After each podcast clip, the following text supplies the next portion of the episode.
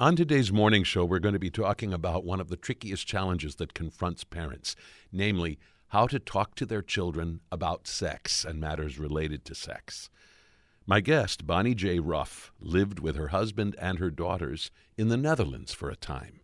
And it was during that period that they found their ideas about this very much altered. And she has written a book about it called Beyond Birds and Bees bringing home a new message to our kids about sex, love, and equality, published by Seal Press. Yeah, so my family moved from where we were living in Minnesota to the Netherlands in 2009 when Dan and I were still pretty new parents. We'd been married for six years and we had one child, a daughter, uh, who at the time we moved wasn't even quite two.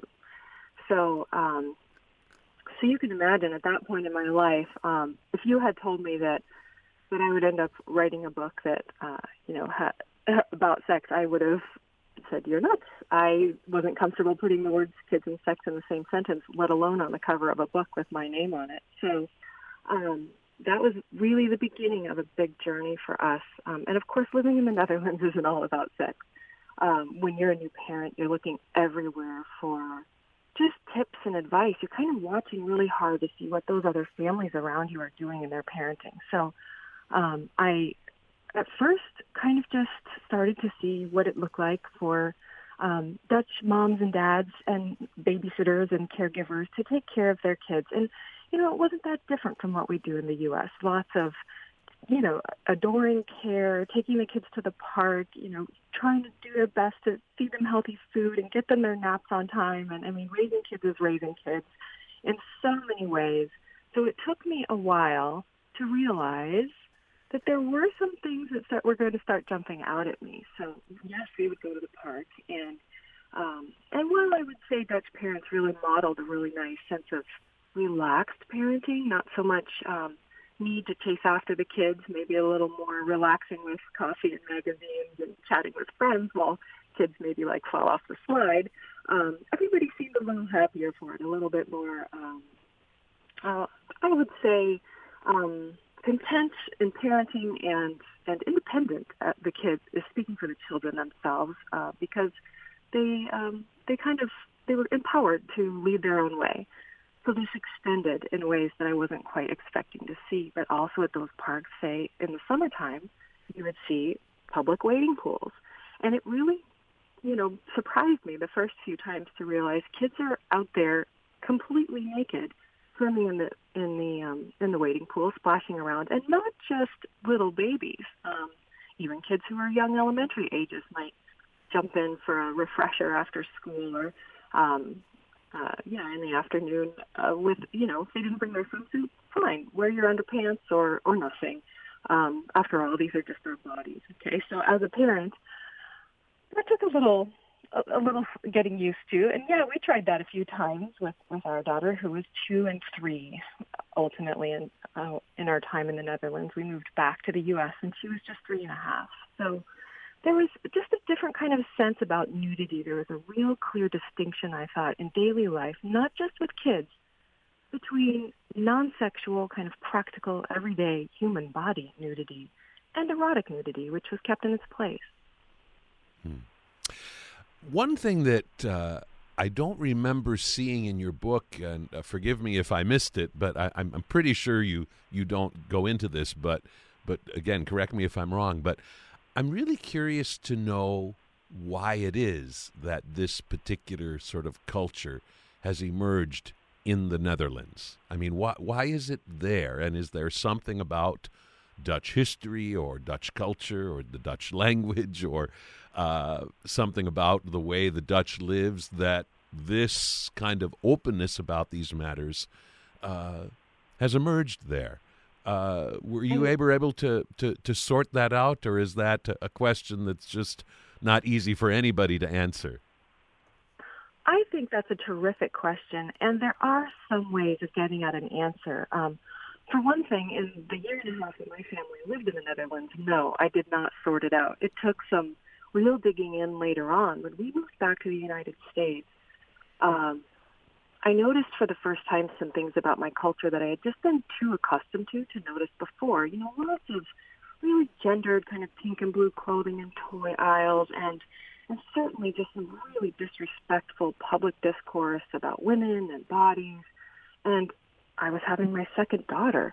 So suddenly I thought, even though I was living in the United States, I wanted to look harder than I ever had at what I had experienced in the Netherlands, which is a place where I felt much better in my body and much more optimistic about my daughter's ability to grow up in in um, in a society that would treat her more equally. And so, uh, what I discovered was what the Dutch do is to normalize sex.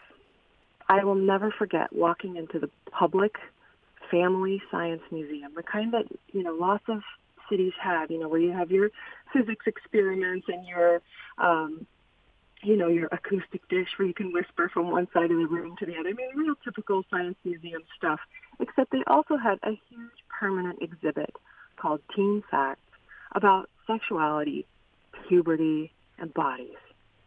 And it was for all ages. And so I'm standing there on my first visit, kind of blushing and going, is this for real? Well, all these Dutch families are just kind of walking around like this is perfectly normal because they have put so much effort into making it normal. And that comes from what a lot of people observe as a real Dutch pragmatism. Um, Dutch people have a reputation for being highly practical above all. So over the course of history and economically speaking, um, you know, the Dutch were the Dutch realized it would be more practical to be tolerant of people from many nations in in uh, the Netherlands and to be um, and to work together um, both on trade and, and economics because the more you know the more people you welcome the more difference you have the more diversity and opportunity you have in your trade system. And then beyond that too the Dutch have to work together on this really highly practical problem, which is the encroachment of water from the sea. Most of the Netherlands is completely below sea level. If you don't cooperate with your neighbor on taking care of the dike, then everybody goes down. So that attitude of kind of, you know, we're going to do what's practical and we're going to work together and live and let live and tolerate each other's slight differences in view of the greater good – also feeds into how they teach young people about sexuality. So you have um, this effort from the time that children are very young that leads up to kids who, from early adolescence, have a really clear sense that their body belongs to them, of course, but also a positive sense that their body is theirs to, to know and enjoy and take care of. And um, and they have the knowledge to make fully informed decisions. So that foundation that begins when kids are really young, so those parents at the park aren't just letting their kids go naked. Their kids also are learning correct anatomical terms for the body parts that are out in the sunshine. Um, for for another example, uh, all of that early information is a foundation that builds to good choices in adolescence, teen years, and adulthood that give the Dutch some of the world's best sexual health statistics. So Dutch teenagers and American teenagers um, tend to have sex for the first time at right around the same age, somewhere between maybe 17 and 18. Um, but interestingly, Dutch teenagers give birth five times less often than American than their American peers do. Um, they don't catch as many STIs, and then they have these other really neat outcomes where they're way more likely to say that their first and subsequent sexual experiences were wanted, enjoyed, chosen equally by them, um, and well timed. So um, not only are they having safer sex, but they're also not having sex that they don't want. Um, so those kinds of things, you know, those build on those cultural attitudes where, okay, look, you know, Dutch parents are so much like us as American parents in so many ways. They're squeamish too. They ask the same questions. When do I need to talk to my kids about sex? What am I going to say? How do I do this? But their answers are somewhat different because it's all in service of, okay, I don't have to love it. But practically speaking, I have to give them this knowledge and this equip- equipment to, um, you know, intellectual equipment, I should say, in order to um, have the best shot at opportunity and, and success in the long run because that's what real sexual health offers. Really, Right. you know, yeah, great opportunities for education, great relationships. And so your book, in a sense, is an exploration of how to do that in your own home, in your own family, right here in America, trying to draw from some of what you regarded as maybe the best lessons from uh, from what you learned in your your your time living uh, in Amsterdam and in subsequent uh, visits. Uh, at the end of your first chapter, you write this. So, did this mean that sex was missing from American culture? That didn't make much sense. Sex was splashed all over the place in the good old U.S. of A., and we'd proudly brought our trademark titillating mix of the puritanical and the promiscuous to the rest of the planet. But what was missing in my American life, in countless American lives, was an everyday place for conversations about sexuality. When it came to sex, we had do and don't, but almost no, hmm, let's think about that. Uh, and then you say a little later, this meant it was time to say goodbye to the awkward, all American, old fashioned fact blurt about reproduction and protection. Instead of nursing dread about puberty, I needed to start thinking in the wildly different terms of hopes and dreams for my children in their sexual lives. I'm speaking with Bonnie J. Ruff and talking about her newest book, which is Beyond Birds and Bees, bringing home a new message to our kids about sex, love, and equality. Uh, I want to be sure I have a chance to ask you about uh, writing a book not only about matters that make a lot of us a bit squeamish, but even beyond that, the fact that uh, you are, it seems, rather unfettered in terms of what you are willing to share about in terms of your own family. Uh, you and your husband and your two daughters. Uh, I wonder if you could just say a word about the experience of writing this book in terms of that very personal element and uh, how much you kind of wrestled with how much to talk about this and uh, and what uh, input did you have from your husband in terms of sort of trying to decide where those lines should be or if there should be any lines at all Great question. So this leads to something actually that I was just thinking about yesterday um, when I was reflecting on the experience of writing this book. Um, my family lives in a cozy little bungalow. We have a small space. I have a little converted coat closet that I can type in.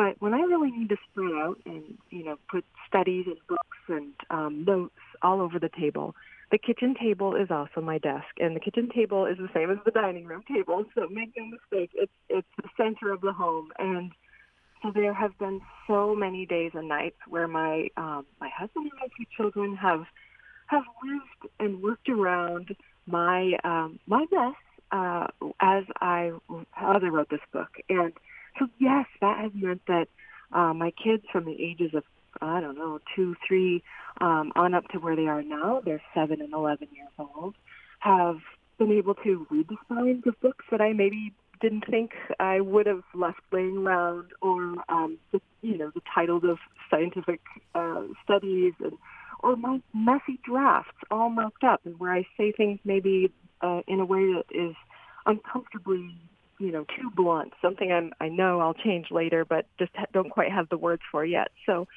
this process has really unfolded in front of my family and at the center of, of our family life. And that has been a real challenge. But then ultimately, you know, my kids might see at the table while uh, mom, you know, as they're practicing their reading skills, what is what does lovemaking mean? And I might be forced to answer a question that uh, not forced, but uh, invited to answer a question that I didn't expect to address at that age. And yet, you know, this process isn't about just getting um, getting motivated. In a way, it, it you know, I wasn't just inspired to try to do things differently with my kids and my husband too. Um, he's been along, you know, in full agreement on this journey um, because, you know, for us, we're, you know, raising our children together and, um, and so that's kind of another element of, of conversation. How are we going to handle this topic? Uh, but we've been very much on the same page. And so again, it wasn't just that we were inspired to do things differently by everything we were learning along the way, but also required to do everything differently because it was right up front and center. And you know, answering a question like what is lovemaking is an awesome opportunity to go, oh, well, you know, those things we've talked about about sex and how that can work. Well, there's another really very important part of that, and that's a relationship. So let's talk about love. Um, so those are those are great openings that that I otherwise probably wouldn't have had. Um, and as far as what to include from my own family life, my kids know everything that's about them in this book. Um, we work together on what to include and what not to include. They're proud and um, yeah, they, I think in many ways our whole family has been a team in the writing of this book. Hmm. And maybe while it seems I reveal a lot, we still have we still have our private moments. So. and it's not all there. right. Uh, I, want to kind of make my way through some of the interesting uh, questions that you, you talk about, and we should also mention that uh, the first part of the the book, the part one, is called Hatch, and uh, talks about some of the, the questions that that arise uh, with with youngsters, and then part two, Fly, is uh, as as the children get a little bit older and and the questions become a little bit different, and in some ways, maybe uh, in some ways, a, a, a little more uh, a little more uh, complicated. In the second chapter of the book called "Dropping the Fig Leaf," uh, you are uh, talking about this whole question of of how open to be with one's own body and the whole matter of nudity and how normal nudity should be, uh, whether we're out in a public park or, or even in one's own home. It's a really interesting chapter. One of the things I want to be sure to ask you about is when you touch on the fact that uh, in the Netherlands, this is not a sort of written in stone uh, unchanging attitude that you have seen over the last few years uh, some change among the Dutch public.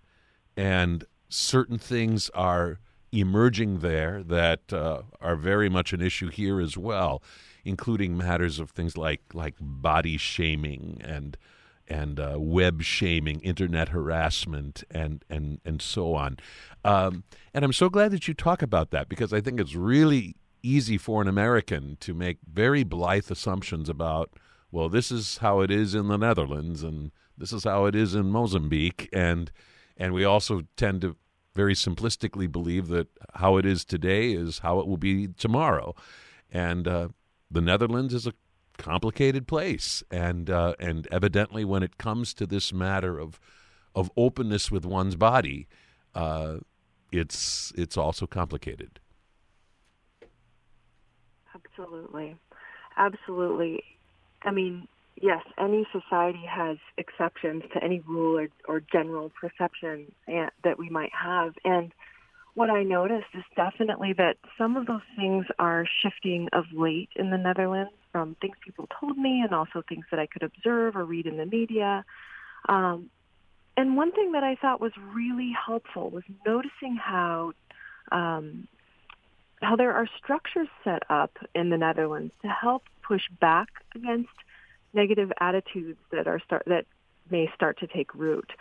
So, um, for example, was, there's a very popular sex ed curriculum in the Netherlands schools um, can take gui- schools take guidance from a central uh, federal um, agency, and so there's a rule that schools need to address sexuality, in particular matters of physical health um, and what they call sexual assertiveness, which is basically knowing your own boundaries and, and knowing that you have the right to protect them, um, or uh, the right to, to name them, that is, and that you also have the obligation to respect other people's boundaries. And then the other thing the curriculum really has to address, or I should say the, the rules say you have to address in school is um, is homophobia. They are working really hard on making sure that children are um, taught that every person, no matter how they identify, has the right to um, to feel desire and enjoy pleasure and and live a, you know a fulfilling life in every facet. And so, yeah, without being judged or persecuted. So those things um, those things are required. They don't always happen, but they're supposed to be happening for kids from the age from kindergarten on up, which is age four on up. So um, what they're getting is what they have is, you know, there's a really popular curriculum that covers all that. There are other curricula too, but what that is is that there's an annual opportunity, especially with this most popular curriculum, uh, kriebels in buik, which is uh, kind of means butterflies in your stomach. Um, every year they have a big project week, so they you know, put, have publicity around it, and they choose a theme. So two years ago, the theme that they chose was um, basically I, I, can't remember the exact way they termed it, but the idea was to tackle sex shaming and especially a sexual double standard for boys and girls and to teach boys and girls from an early age the expectations for sexual behavior and respect for others um, belong equally to boys and girls and that there's no reason why girls should um, be slut shamed and uh, or boys should have the right to um, I don't know, uh, judge girls for having having bodies, um, which is kind of the essence of the question. So they have this really neat built-in mechanism where they can reach great numbers of this upcoming next generation all at once with a targeted idea that they want to inculcate about, you know, values and treating others well and treating sexuality as as a normal, healthy, and ideally very positive and fulfilling part of life. Mm-hmm. I appreciated that in your this this chapter, uh, which is about several things, but among them this uh, you know kind of notorious uh, notion of, of public nudity uh, being being allowed in, in a place like like Amsterdam, and uh, and the you know kind of in, interesting way in which the Dutch tend to approach approach that. You did touch on the reality of the fact that in these public parks where one might see some of the children frolicking with little or nothing on in terms of clothing, that there are people there doing things they should not be doing. I mean, namely, people who are lurking on the hillside and taking pictures of other people's children and and and perhaps deriving a, a kind of pleasure from that that is is not quite right. And you say something really interesting here. You say, yet there are risks. Every caring adult has at some point been chilled to the bone by fears of child abuse. Pedophiles do exist, and abusers can lurk in children's own families and community circles.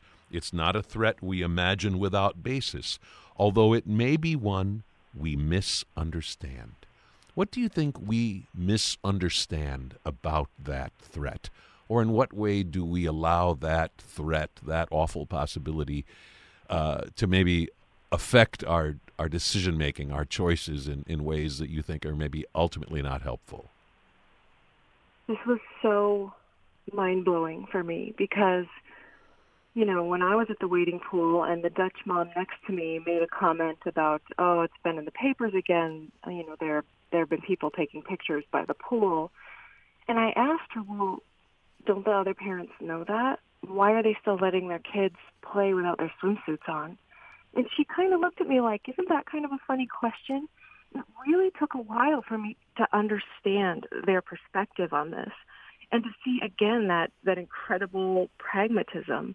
Um, because after all, I think the the Dutch have a, a bit of a reputation, at least in Amsterdam, for being hedonists. Where the truth is, I would say they're a, a relatively conservative, and they're um, again really kind of uh, focused on having orderly outcomes, which is you know the reason for that normalization and, and teaching people what they need to know to be prepared. So um, she kind of you know, she gave me this funny look and she said, well, of course they know, um, but why would they, you know, why would they essentially tamper with the children's sense of freedom, she was saying. It's not the children's fault what's going on in someone else's mind. And in fact, we can't really know what's going on in someone else's mind. So, um, yeah, her argument is that being photographed inappropriately was less likely to hurt a child than telling them they have to stay dressed because adults might do something inappropriate if they don't. Hmm. To, to her and to the other Dutch parents around the pool, the children's freedom was what was really at risk. So, I mean, for many, many parents, and this makes so much sense, the thought of a child being exploited by having their photo taken, it's like, well, no, I mean, you're you're impinging on the child's freedom and rights that's that's hurting them. But like on the ground, what does the child feel if they don't know that happens? Um, which is never to say that it's okay to do that, but if they don't know it happened, but they do know that now they have to wear a swimsuit because something about their body is wrong or dangerous or makes other people misbehave. Hmm. What does that message turn into? To what she was trying to tell me is that's where shame comes from. And shame, of course, can can cause all kinds of other problems, um, and teach us that, you know, to a lot of confusing things about our bodies and whether or not they're they're telling us our bodies, you know, are giving us the right messages about what's good and pleasurable and what's what's not okay. And um, yeah, so I, that was a real stunner for me, and it took some getting used to, and you know, it honestly still does.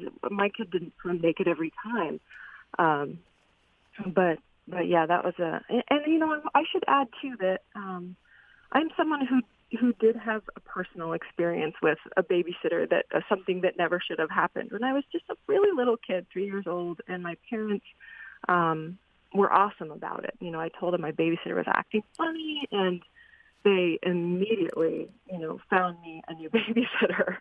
But um, but I just want to make it really clear that I'm aware that that is a real threat, and still I'm able as a parent to see that there's what I think I may have misunderstood. To get back to your question, what I may have misunderstood is the idea that I can control what they do that if I do everything right, my child won't get hurt. Mm. That if I teach my child everything they need to know, they can prevent themselves from getting hurt. This is some of the most awful stuff to think about. But the truth is, we never really do know what's going on in someone else's mind.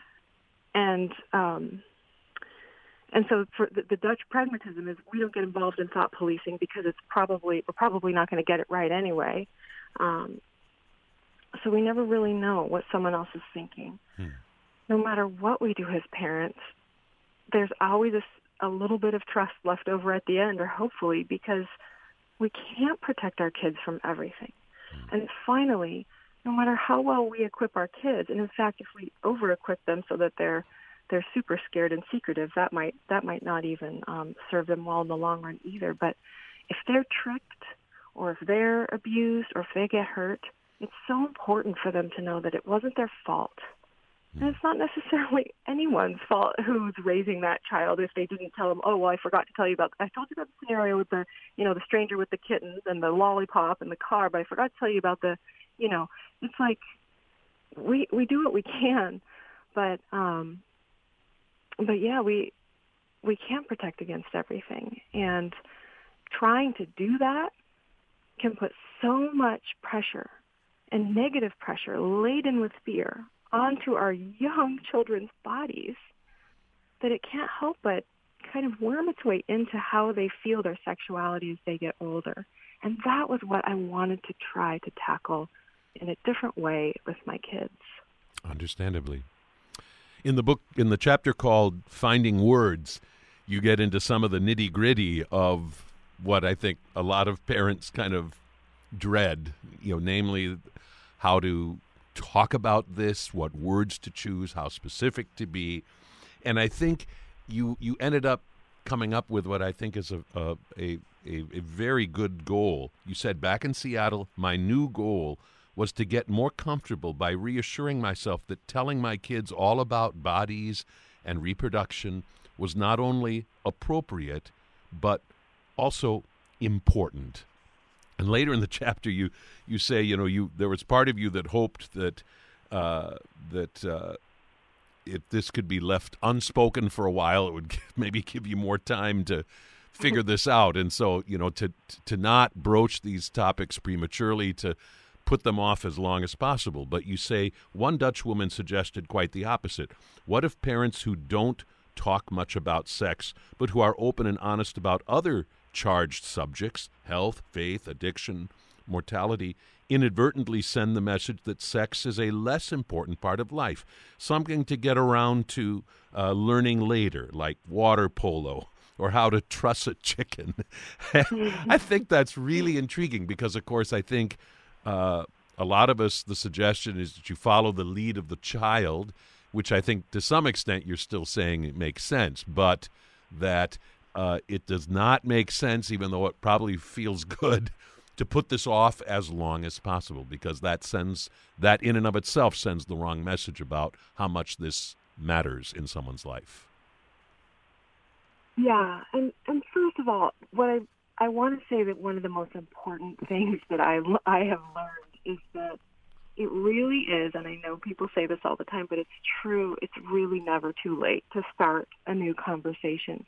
Um, I had so many huge revelations when I was in my 30s and parenting. I mean, and I didn't have bad sex ed. My parents were fantastic, and my um, and my school actually, and my teachers started before middle school with our sex ed. But at the same time, I just yeah, I, I learned so much and, and really formed my values finally. Um, uh, pretty late, pretty late in the game. Um, so again, never too late. But at the same time, um, yeah, it was really interesting for me to hear that friend point out that, you know, we talk about other really hard stuff with kids. I mean, a lot of three and four year olds will start to ask about mortality, and families have different ways of talking about that, but none of it's easy. And then there's that question of do we wait until a child asks? And unfortunately, it's it's really it's really better to beat them to it in a way because some kids might just might not, and um, and then just kind of think of other you know analogies. What if we waited for our kids to ask us like, "Mom, Dad, is it important for me to have protein in my meals? Um, you know, we're telling them constantly things about nutrition and how to take care of their bodies and how to be kind to their friends. And, you know, we're giving them life little instructions from the very beginning. And so it's almost kind of funny to keep one chapter all locked up. It starts to, it, it kind of starts to make that, make that one seem like, well, and this is um, this one we're not going to handle like the others because it's so different. And at right. the same time, why should it be so different? The other thing that you raised that I think is a superb point is that uh, one of the ways in which this might seem like a traumatic conversation for the child, which sometimes you hear about, is because some suggest, I'm reading from your book now, it's because they aren't uh, that that maybe it's helpful to talk about it sooner rather than later because then the child is not given time to build up false illusions that must later be toppled. In other words, maybe the trauma of the talk is really the trauma of undoing the familiar imagined stories a child has relied on to answer their own questions. In other words, if we leave it to the child and to their own imagination for too long, they build up their own understanding of how all of this works. And then we come along to, in a sense, topple that and replace it with the facts. And uh, yeah. it's better, I think you're arguing it's better if if they can know as much about this uh, earlier before they have a chance to kind of create their own sort of mythology around it? Some of the best sex educators I know say that with their own kids, their goal is for their kid to to not be able to remember when or how they learned or started to learn about human sexuality. So, you know, whereas I think a lot of us can remember you know, some moment being sat down on the end of the bed by mom or dad and handed a book and, you know, encouraged to ask questions and then, you know, everybody breaks a sweat and, and uh, you know, uh, chat over.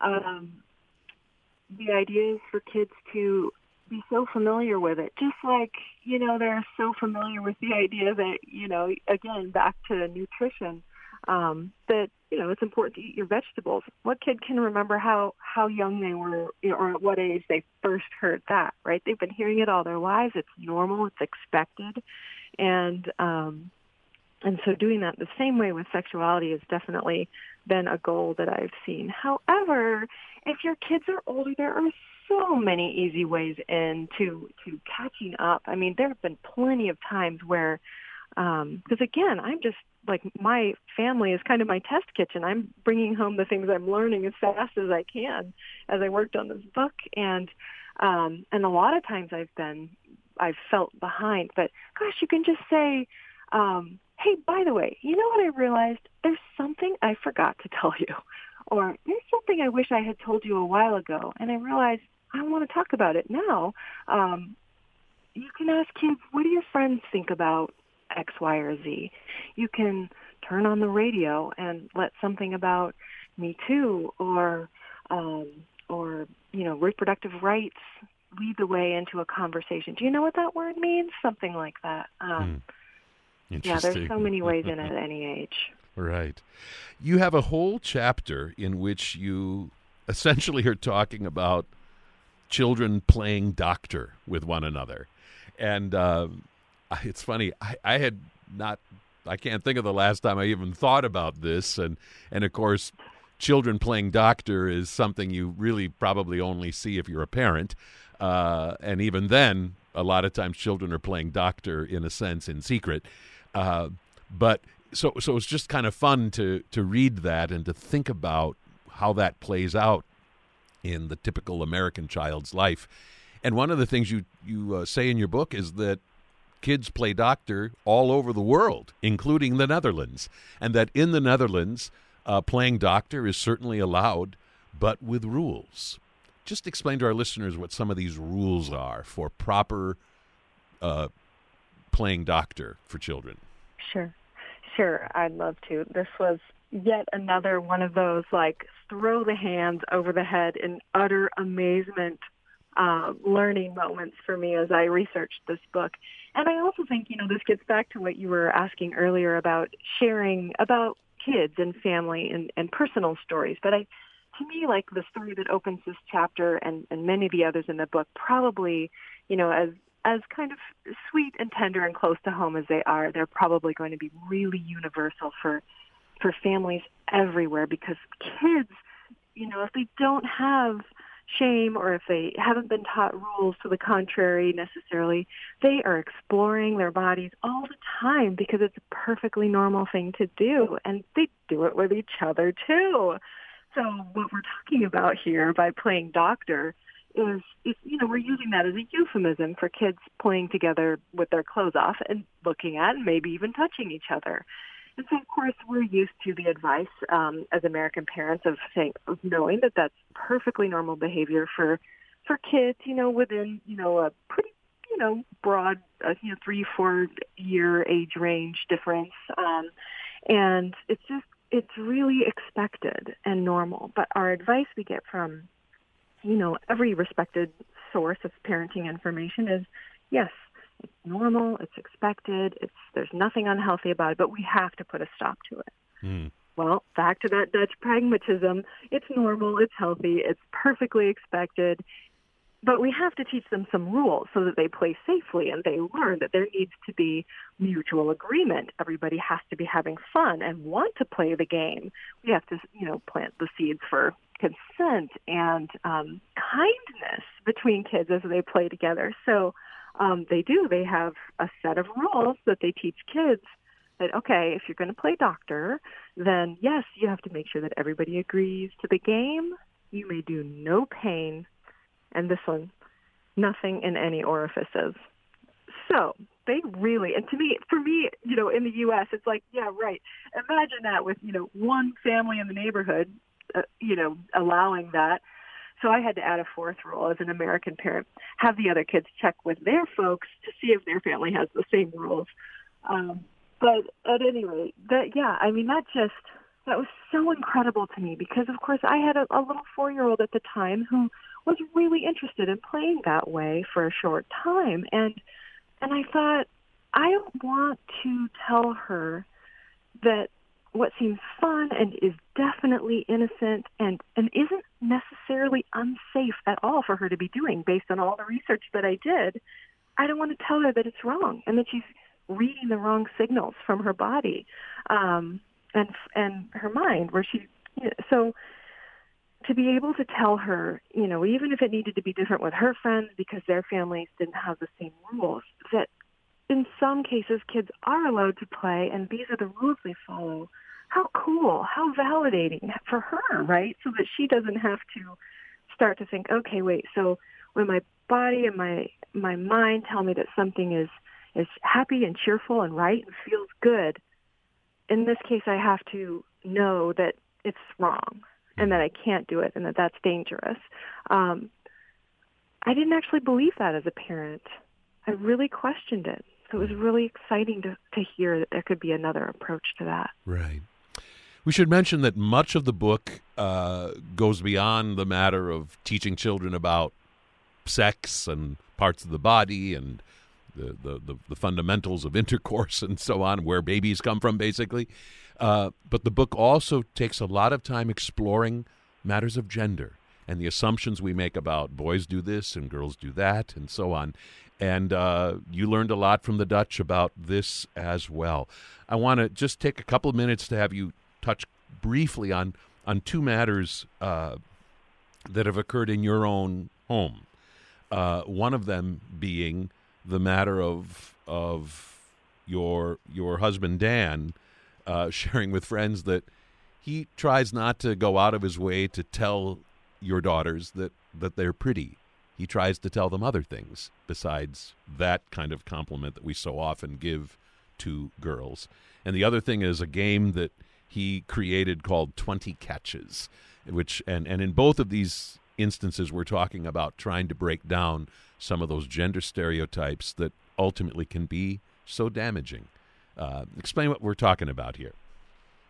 Isn't that so interesting? The thing about there was this day when he told his colleagues, yeah, they were talking about what they say to their daughters, two other moms, and how you know their their belief, which is definitely not necessarily wrong, that they needed to be building up their daughter's self esteem by telling them that they're pretty, uh, so that they would believe in themselves.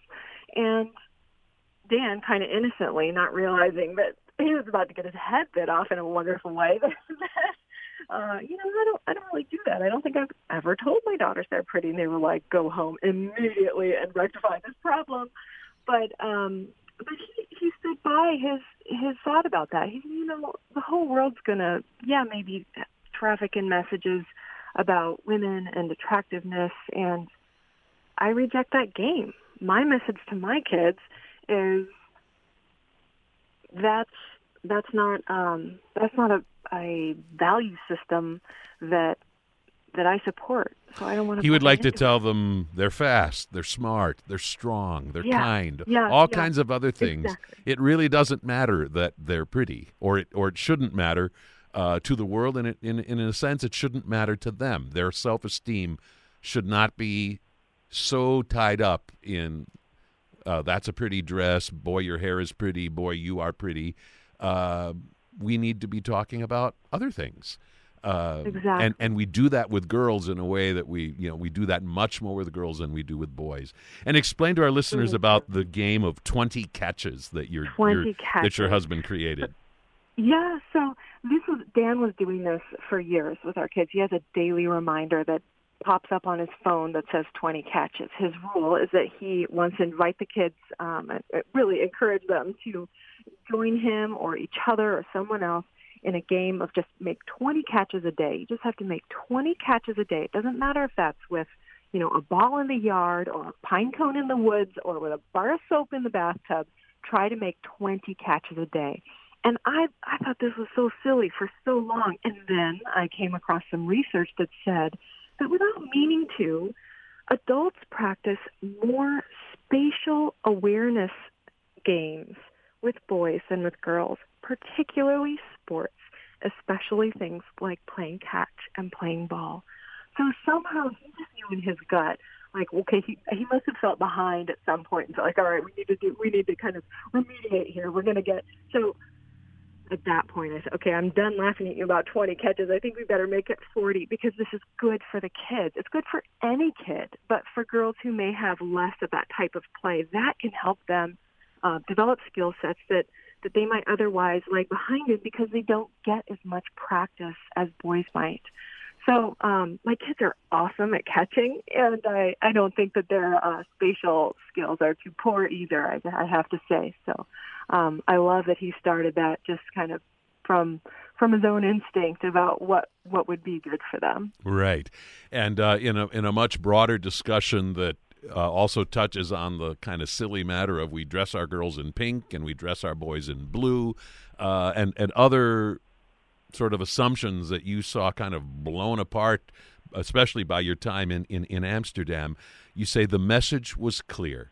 Before they were boys and girls, kids were kids. Let's treat them like kids and uh, and let some of these other chips sort of fall where they may. Well, you go on to talk about all kinds of other things in your book, in, including uh, when youngsters begin to be interested in one another and the whole matter of how sex should be taught in school. You lay out for us the whole matter of CSE, comprehensive sexuality uh, education, and and touch on really uh, intriguing questions all, all, over the place. And I think the take, takeaway from your book, which uh, I, I want to make sure you, you agree with this, is that the point is not for our listeners or anybody who reads your book to necessarily agree with the choices that you and your husband Dan have made about the way that you are raising your two daughters and the way you are handling these matters, but that you want all of us to think about this and uh, and to think about uh, all kinds of possibilities beyond the little box of comfort where where people might be inclined to remain. I mean, you you want us to think about a, a lot of different ways to approach these important questions. Is that fair to say? Sure. Absolutely. For me, this project just paid me rewards day after day with the things that I learned and was able to come home and um, think about differently and approach differently. And I just, to me, the whole process and experience was so fun and so fascinating and also gave me the sense of permission and validation that this side of life and this side of teaching kids doesn't have to be so painful. I mean, it's always going to be awkward at first, but but the more the better, and it, it can actually go beyond getting easier all the way into being pretty fun so that's that was a huge surprise for me, and um, and it's I just want to share kind of the almost just that bliss of holy cow, look what I found out. Bonnie J. Ruff. Her book is called Beyond Birds and Bees Bringing Home a New Message to Our Kids About Sex, Love, and Equality, published by Seal Press. I'm Gregory Berg.